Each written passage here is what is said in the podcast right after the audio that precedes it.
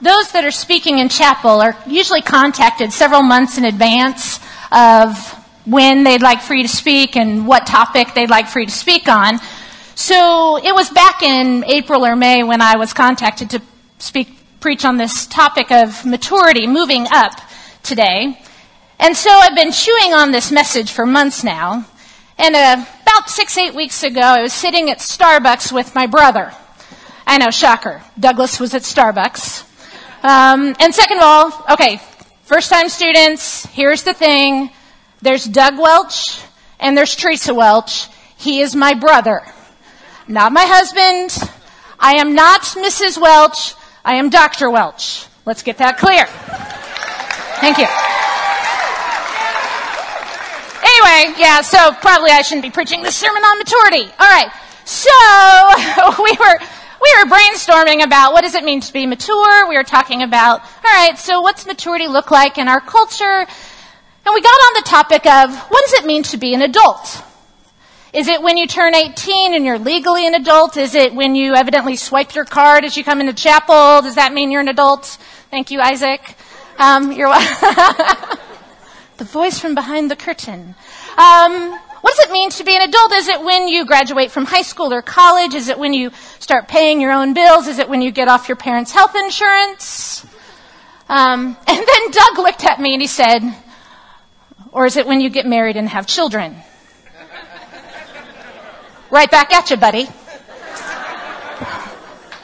So I'm wondering, you know, why am I preaching this sermon on maturity? I'll be honest, I have wondered if at some point, because I'm a single adult, if I've missed out on something I was supposed to grow up in because I didn't get married and have kids. So I decided that you all can help me decide this morning, am I an adult or not, by tracing a day in the life of Teresa Welch, hashtag adulting. Thank you. I, um, so I, I went to join Instagram and then realized I had already joined Instagram like three years ago and I never posted anything. So here is my story on Instagram of the day in the life of Teresa Welch, hashtag adulting. My day begins, as many of yours do, at 5.45 a.m. When I choose to not hit the snooze button, instead take this picture with a screenshot, and then my day continues by well, getting up and making my bed and putting my coffee cup in the dishwasher before I leave for work. I mean, hashtag adulting. And then I get to the office, and of course I open up my Greek New Testament to begin a word study, as I do every morning, of course. And then I went to class earlier than everyone else so that I could be there before any student arrives so I could greet them as they come through the door. And then, of course, at the end of the day, I clean up my email inbox. Amy Storms, don't start laughing at me yet. Um, and, and send out an email, of course not using the reply all, hashtag adulting right? And then I get home and I mow my grass and I set out my garbage and my recycling.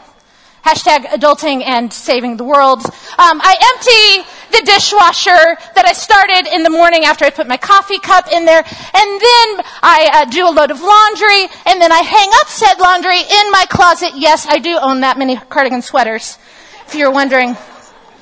All before I sit down for a delicious meal that I have made myself. You thought, you wondered if I could cook. I could cook. I mean, look at what I can do. And then, you know, before I go to bed, of course, I have to balance my checkbook without a calculator. Um, thanks, mom and dad. And, uh, of course, do some grading on Canvas. Hashtag adulting. And like the rest of you, I can make a pretty good impression of an adult on social media a place where we lie to each other about our lives. I mean, seriously. Um, that picture of me preparing a meal for myself um, never have happened before until Sunday night. What I really should have done was turned around and take a picture of the kitchen, if that was a complete disaster area, just to take that one photo. But we've been pretending to be grown-ups ever since we were little.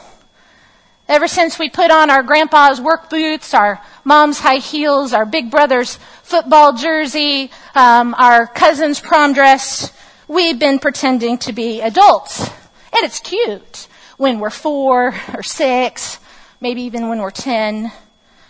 But it stops being cute and starts being a problem when we attempt to accelerate our maturity through immature activities. And we all fall into this category. We still fall into this category when in an effort to impress someone, we act like an adult and we fall into sin. You might have taken that drink or lit that cigarette to impress someone, all the while knowing that Paul has warned us, do not be conformed to the pattern of this world. Maybe in an effort to prove I'm not a kid anymore, you went to that place you shouldn't have gone, you watched that show you shouldn't have watched, you go further than you should in that physical relationship with that boyfriend or girlfriend, ignoring the words to the Galatians, do not use your freedom to indulge the flesh. Others of us pretend to be adults by involving others in our sin. In an effort to feel important, we share a piece of information that we have about someone else. Scripture calls that gossip. In an effort to feel superior, we slander someone else's good reputation. We attempt to sound like an adult by entering into a discussion and it elevates to an argument to demonstrate our intellectual prowess. Rather than following Paul's admonition, do not let any unwholesome talk come out of your mouths, but only what is helpful for building others up according to their needs, that it may benefit those who listen. When in an effort to demonstrate the freedom given, we act childish, the very opposite of mature. Peter says this, live as free people, but do not use your freedom as a cover up for evil. Instead of looking like mature adults, we look a whole lot more like the Gentiles did in Ephesians.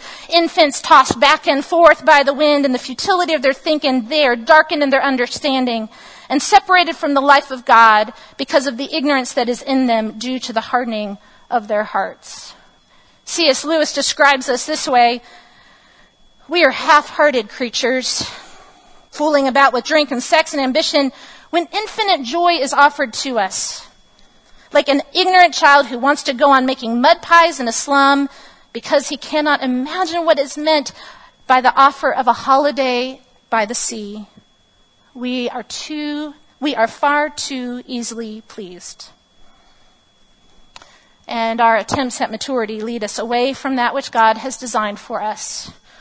God's design was that our lives, our gifts, our talents, our abilities would be used in service so that the body of Christ might be built up until we all reach unity of the faith and the knowledge of the Son of God and become mature, attaining to the whole measure of the fullness of Christ, or the ESV translates it, to the measure of the stature of the fullness of Christ.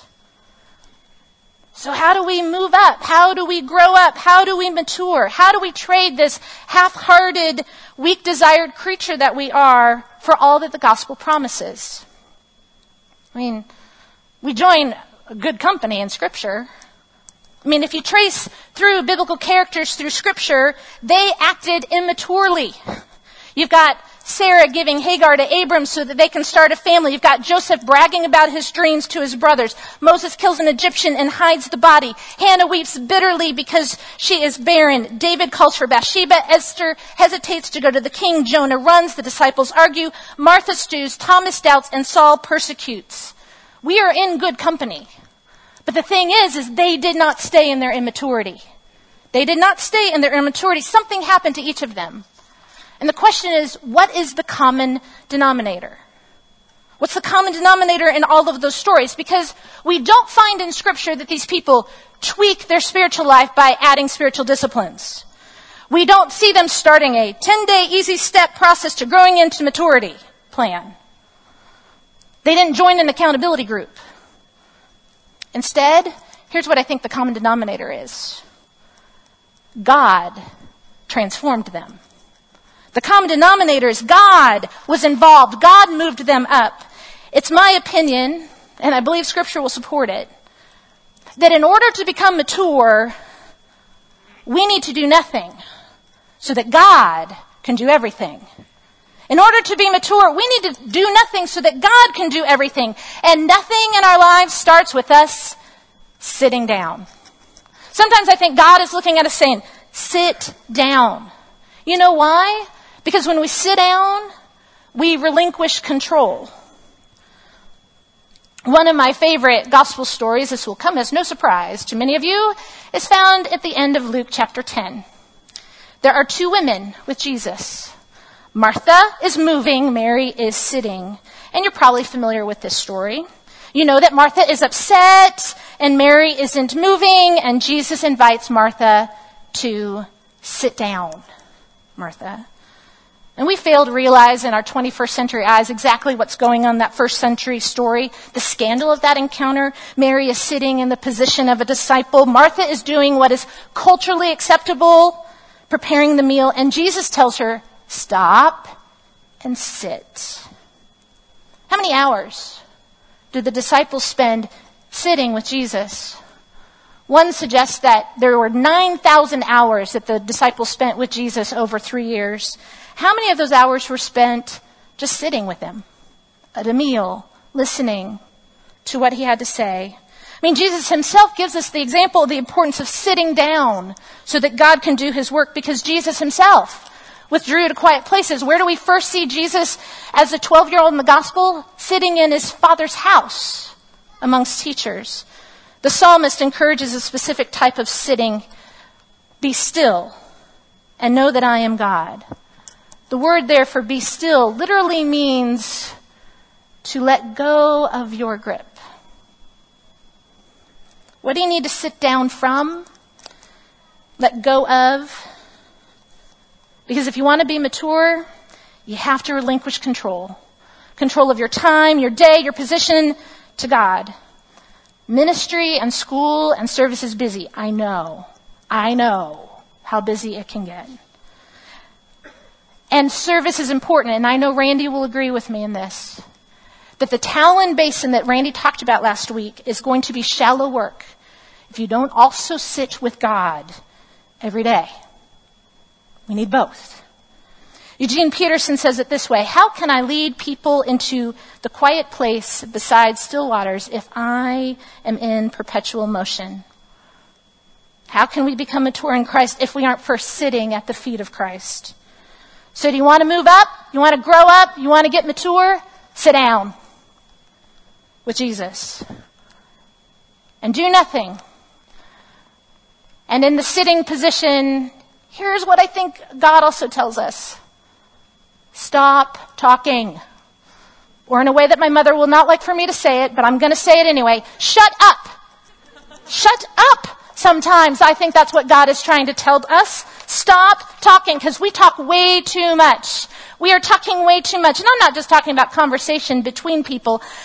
And I love the technology that connects us. I love it. I have a brother that lives in California. I love that technology connects us.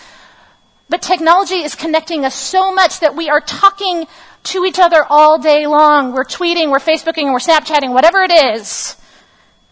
And we're talking to the point that we're, we're elevating our voices in the effort to be heard above one another. And how can God break through if we're just talking all the time? Jesus was too polite to say shut up.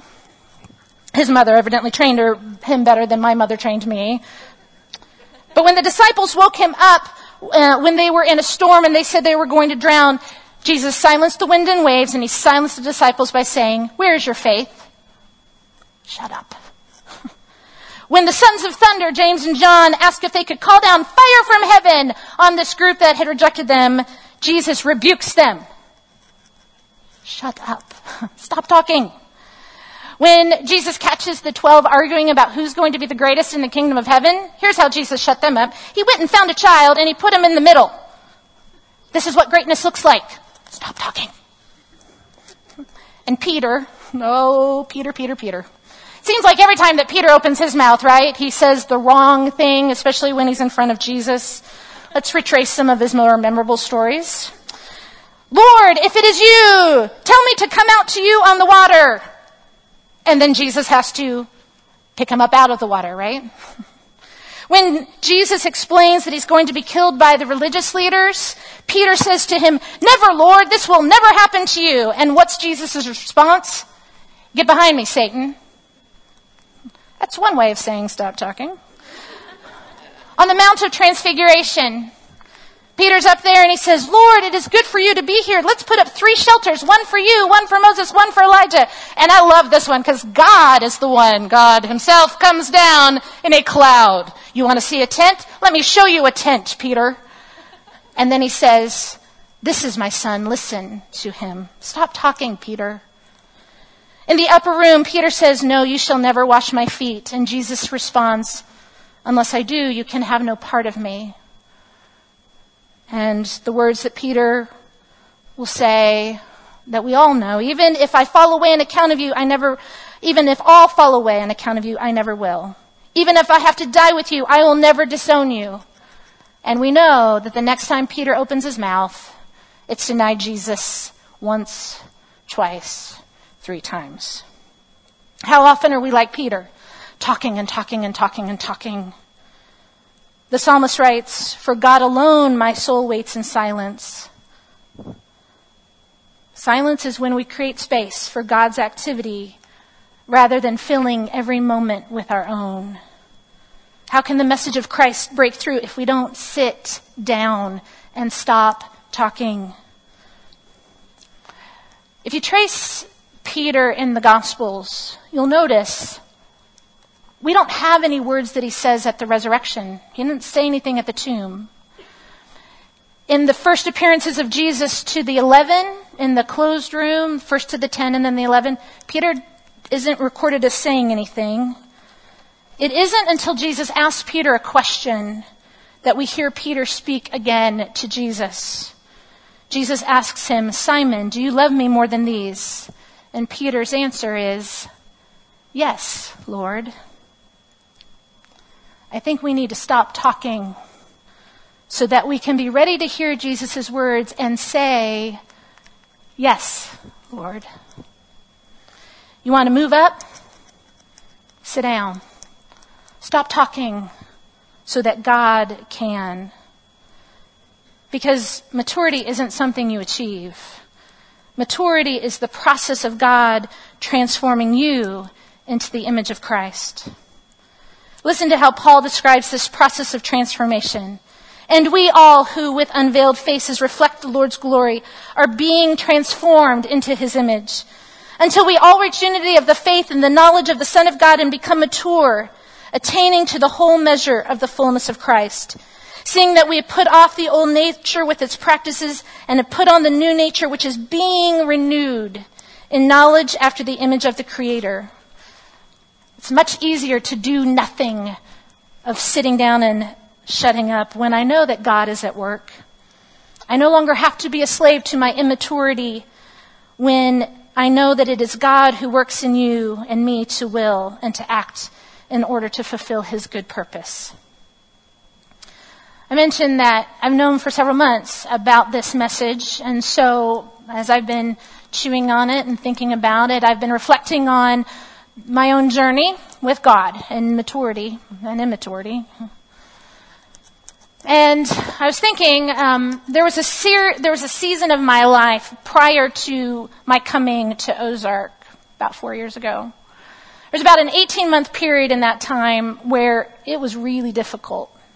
Um, I had a personal relationship end. I had some friendships that were really strained. The organization I worked for at the time had some severe financial difficulty that was creating a lot of problems. We had colleagues that were at war with each other, very literally. And it was difficult. And at the end of that period of time, I got a phone call that my youngest brother, Doug and my youngest brother Kyle, um, had cancer. I was like, I've had enough. But if I think about that period of time, I also know that was a real growing up time for me.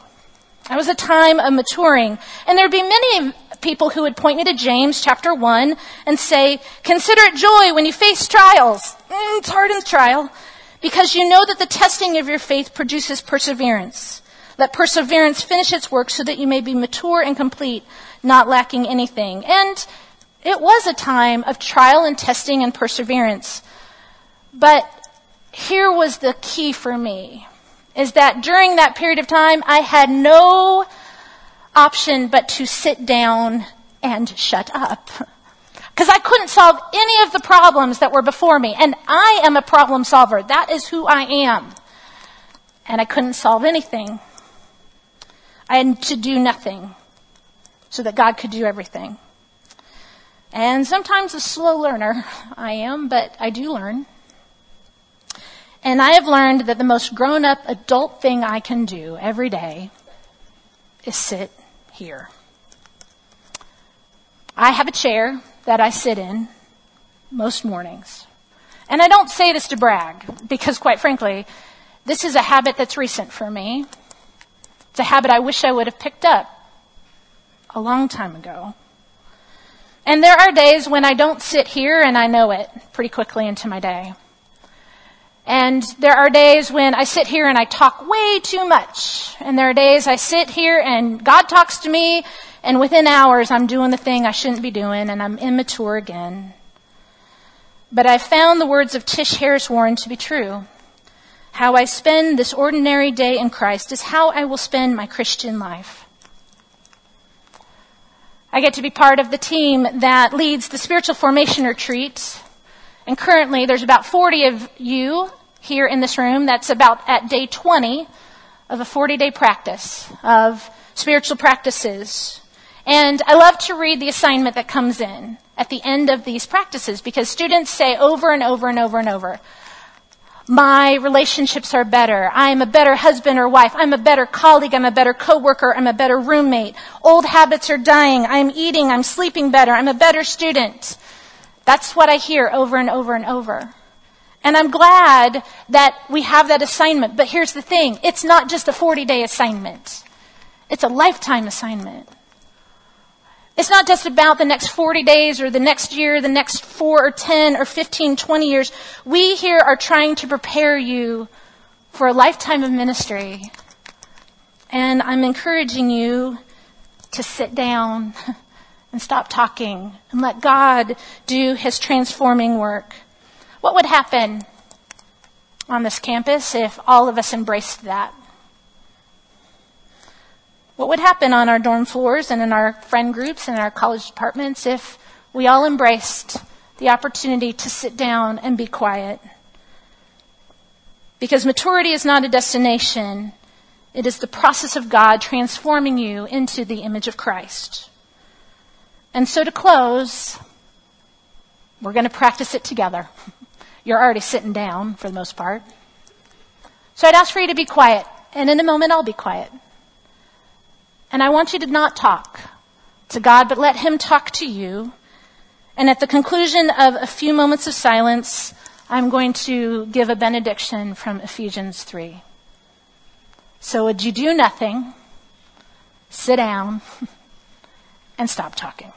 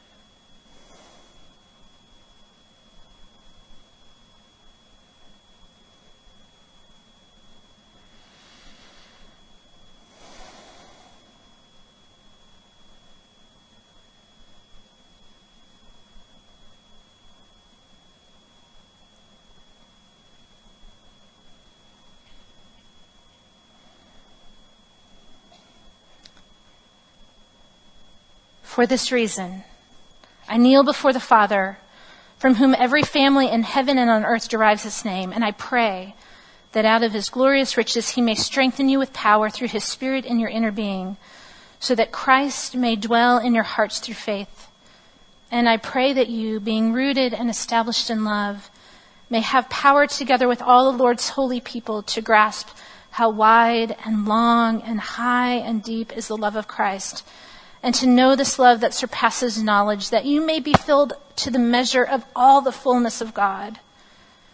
Now to him who is able to do immeasurably more than we ask or imagine, according to his power that is at work within us, to him be glory in the church and in Christ Jesus throughout all generations, forever and ever. Amen.